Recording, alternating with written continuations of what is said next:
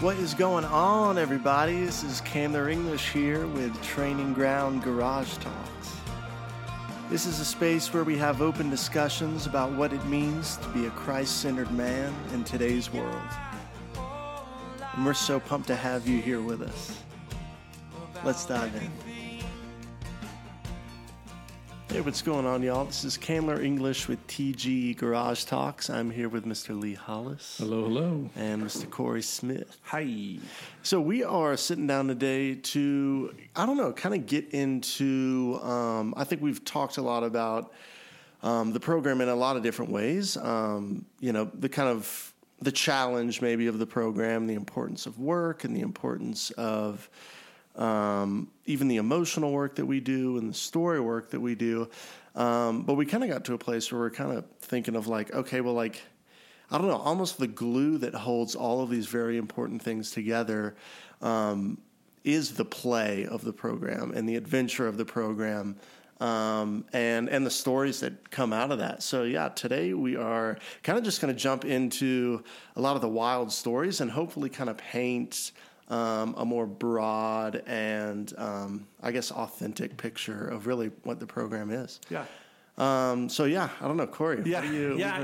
It makes me think about The Complete and we were talking about, we were spending a lot of time on the phone with guys that are interested in this summer in mm-hmm. Colorado, and felt like when we're on the phone with those guys, we're certainly trying to make sure that we paint the picture that it's not a summer camp experience. Yeah.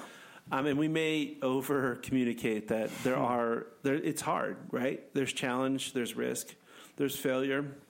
And so not a ton of glamorous stuff. But I think in that we forget the lifelong stories that continue after decades of doing this, that there's some really funny stories that come to the surface that will continue to make us laugh. And not that we're going to focus all on the funny stories, but for sure, those are the things you're talking about, the glue that hold the relationships together. And, when we get, alumni from different classes together, they're sharing those stories. They're saying, they're sharing the craziest work stories or, the wilderness stories that no one knows. And so, hopefully we can touch base on a little bit and, kind of some of those today, but. Yeah, absolutely. I just remember one summer where we just never stopped smiling. Uh-huh. That was Daniel Sexton, that crew, Griff, Colin, all those guys. Right. From the first trip, I wasn't aware of Cards Against Humanity. Yeah. I wasn't aware of it, Right. But all of a sudden they pull these things out, and I'm like, oh my gosh, this is so wrong. Right. But we laughed so hard before we were we should probably stop doing this. But, even the trip down there, mm-hmm. Colin was telling you dating stories, and you about swerved off the road. You're laughing so hard. It was. I was driving. Yes, it was on the way to Estes Park on our first trip. I was crying and driving almost off the road. Yes. But that whole summer is just my mouth hurt all summer because we just laughed all the time. And I think that's true, though. I think, there are so many intense, intentional experiences. You need the opposite to kind of open you up a little bit more, and it kind of builds trust and camaraderie. I mean, I can remember, in the early years, this would have been, and I can just see alumni's faces as I tell this story. We were in Palmer Lake, which is just north of Colorado Springs. And for some odd reason, there was this donkey farm that was probably a half a mile from the house. And so, literally we didn't know any of this until after the program, obviously, but there's two parts to the story. One, the guys would sneak out at night and they would go down to the donkey farm, which is still there. And they would hop the fence, and then they would corner a donkey, each of them. So in the moonlight, they would corner a donkey. And it was all about how long you could stay on the donkey. Now, these are baby donkeys, so they're not huge donkeys. Yeah. But basically, from what we heard was the strategy was, we're going to corner a donkey, we're going to hug him, we're going to wrap our arms around his neck, and then we're going to swing a leg up over and then just ride him out. So, well, here's the second part of this story, which is even funnier, is that I'm not going to name his name, but I'm for sure going to make him listen to the podcast. Was at that point one of our national board members. We were just starting. I mean, it was probably 2008. We evidently he came and he was like, "Yeah, I want to teach the guys this, and can I stay at the house?" I'm like, "Sure." Well, like evidently the guys kind of woke him up at 2 a.m. and were like, "Hey, we're doing this thing. Do you want to go?" And he totally got on the bandwagon. And so later, we're like, oh, great. Our guys took a national board member down to ride donkeys.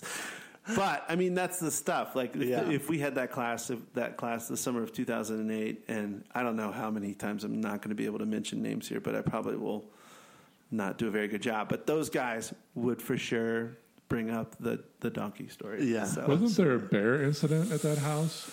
Oh, yes. One of our interns was like, oh, we're not, hey, come spend the summer with us. It'd be great. We need your leadership. And like in it somehow like no dogs. Oh, gosh, now you guys are starting to unravel a couple things. And lo and behold, he shows up from Charlotte, North Carolina in this ratty old 1500 old suburban that has the doors that open up like cabinet doors, not the full tailgate. And he has a motorcycle sticking halfway out the back of the suburban, and he brought his dog named Duke, and like Duke is about a couple days from death. Oh my God. So we would basically that summer was like everybody learned how to ride the motorcycle and for sure wrecked the motorcycle multiple times.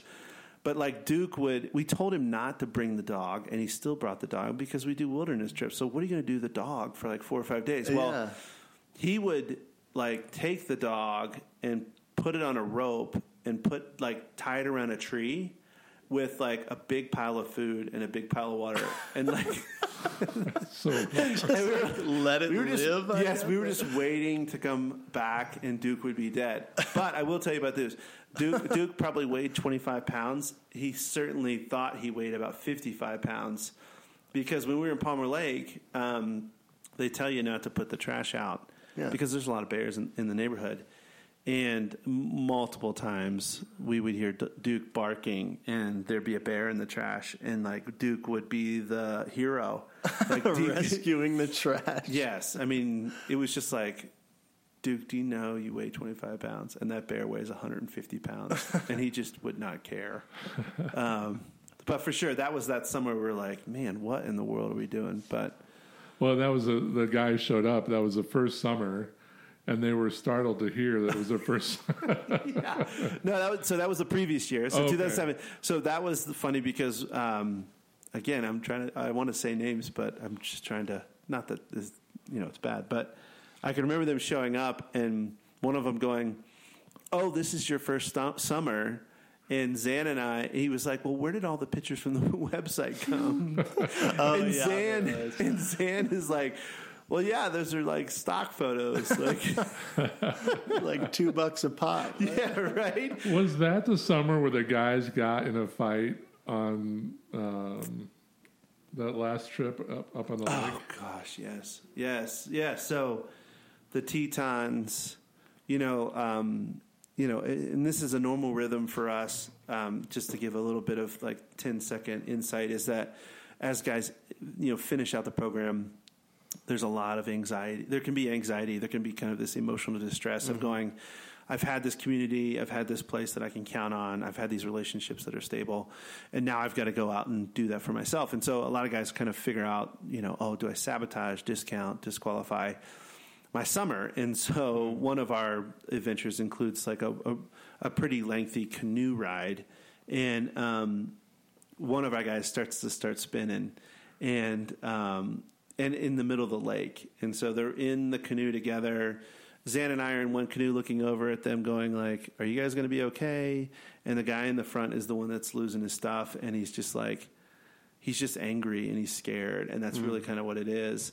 And And we look in the back, and the guy that's with him, who is one of his fellow brothers, his fellow participants, is like not paddling. Like the guy in the front, and he's beating Zan and I, who were both paddling. Didn't he become an Army Ranger eventually? The guy in the back? The guy, I don't know. The guy in the back is now, Special Forces, lives in Germany. Yeah.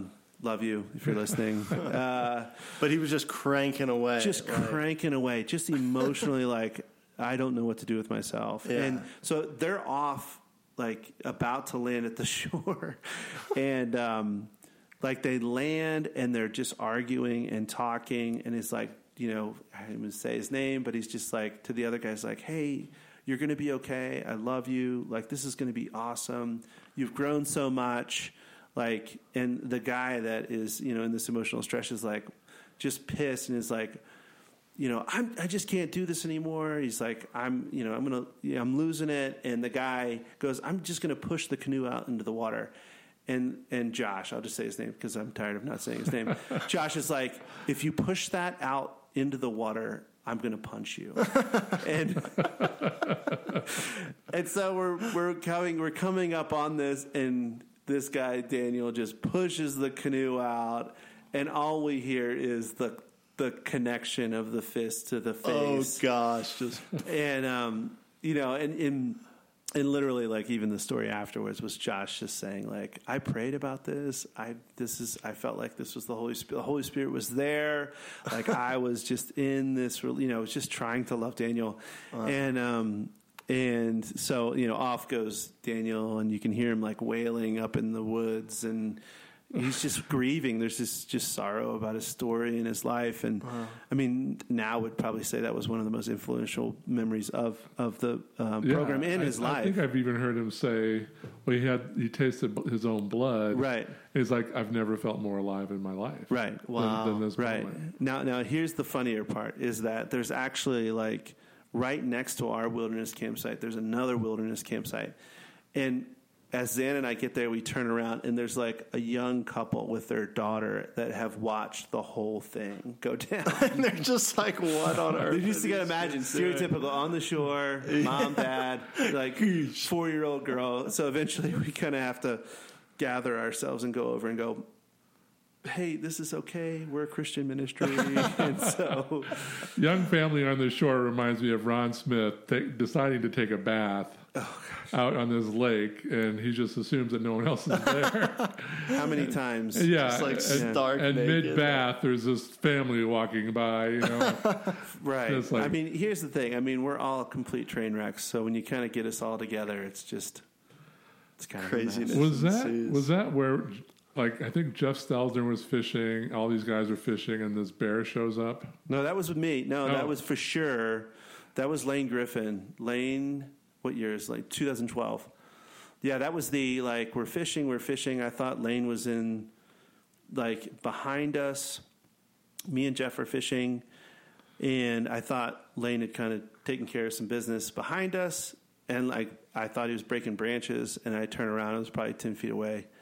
I mean, there's a grizzly bear. And, oh, my gosh. And, you know, and Jeff was born and raised, you know, in Wyoming. And, you know, I'm 40 feet already in the canoe. And, you know, Jeff's like, whatever. Yeah. Let me keep fishing. Like a freaking squirrel. Yeah. Same lake with Taylor. Oh, gosh.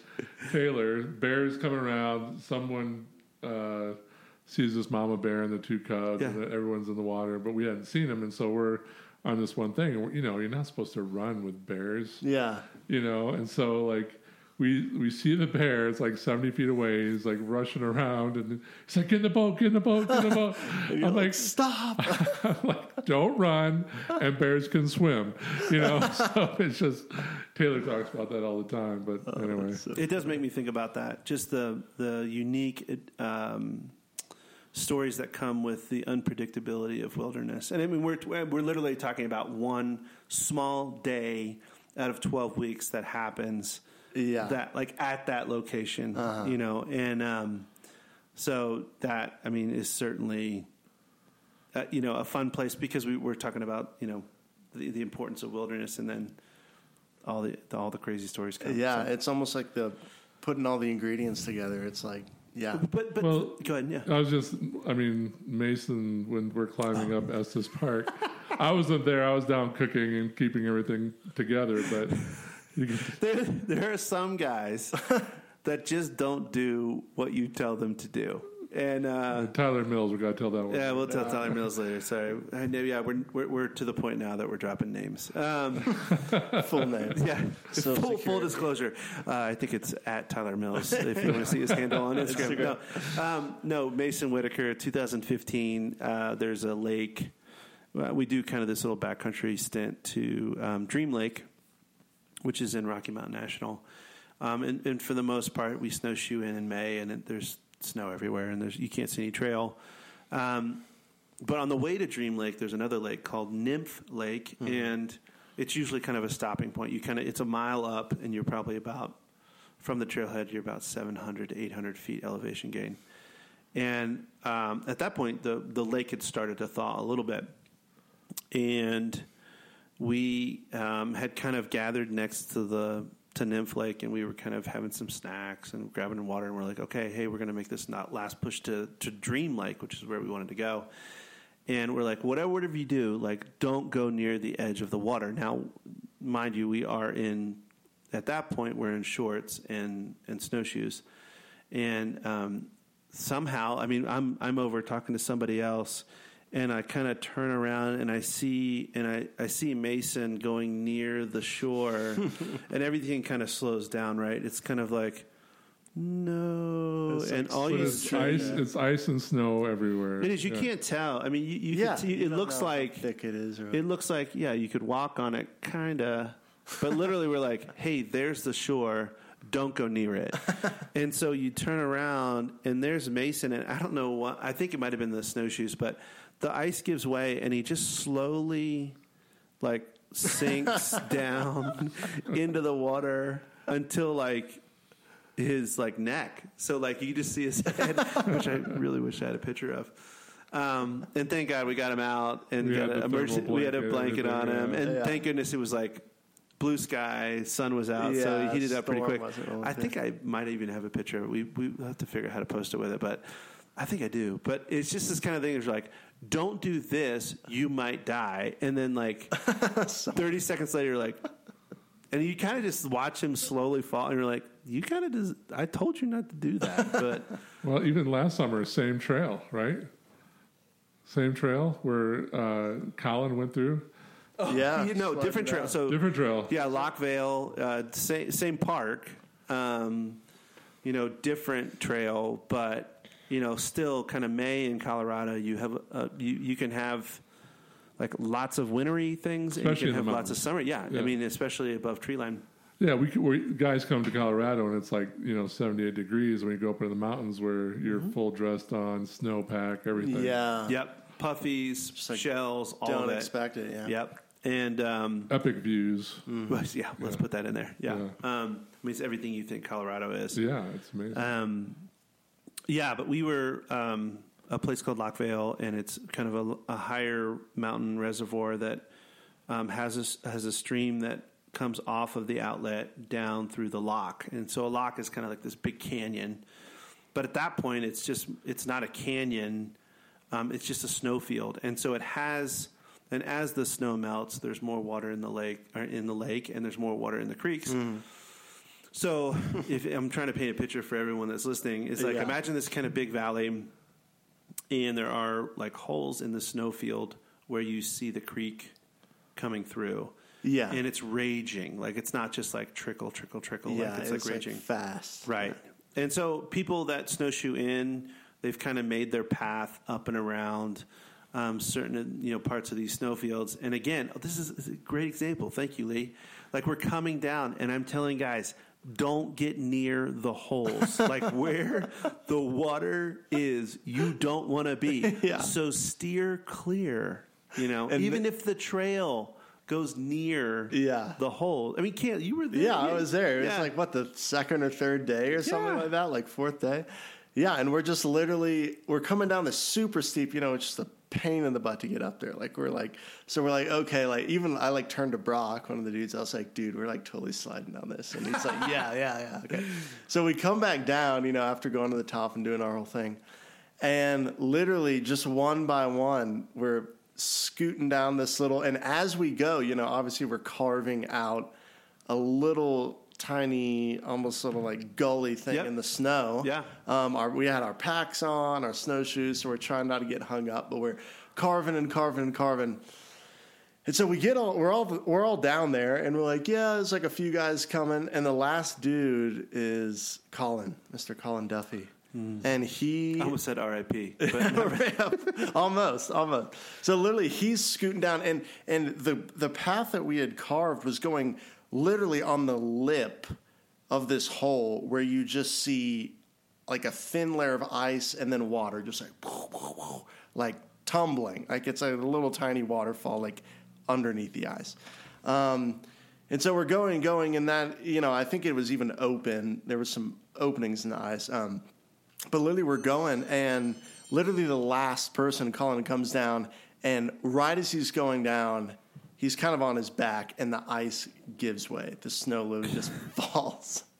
And we don't see Colin. We're like, where did he go? And we're just like, And so literally Cody, we see his head, and I just, you know, I won't say the words that Colin said, but he was very stressed, and then, you know, he should have been, yes. Yeah. So literally Cody, one of the dudes, like literally beelines it. And like you said, Corey, it was like just slow-mo. Like we were talking about earlier, Cody just like ran and ripped him out, and I was behind him, and we get Colin out, and he's just like stunned and freezing. Wet. Yeah. Literally, yeah, if he would have taken like two steps forward. Yeah, I mean, it's basically like an under ice waterfall. Yeah. If you guys can imagine it. And so he's falling and holding from his chest his arm. So basically on the snow shelf. And I'm like 40 yards down the hill, and all I do is look back up, and there's Colin holding on. Yeah, and it's like. Yeah, I mean, you like, laugh at it afterwards, but I'm like, man, in the moment, dude, I was like, this could be it, like. Yeah. Now everybody on this is I'm out. But, right, I mean, you go back to Yvonne Chouinard, you know, founder of Patagonia, says, you know, nothing happens. You know, if nothing goes wrong, then it's not adventure. So, true. Anyway, I feel like the whole theme of this podcast have been guys that don't listen. Turns to be that way, yeah. Hey, thanks so much for listening, guys. This is going to be our conclusion of part 1 for the Stories That Last series. And next week, we will continue with part 2. Hey, guys, thank you so much for joining us for TG Garage Talks. We are currently accepting applications for Training Ground Colorado 2022 and Training Ground Chattanooga 2022. Now, guys, I cannot begin to tell you how life-changing Training Ground has been for me. So if anything we've talked about in this episode or in other episodes have stirred anything in your heart, please, man, look into coming out with us. It's going to be a blast, and we can't wait to have you. You can find us at www.trainingground.com, and you can also find us on Instagram at Training Ground Colorado, as well as Training Ground Chattanooga. Well, until next time, guys, this has been Chandler English with Training Ground Garage Talks. See you soon.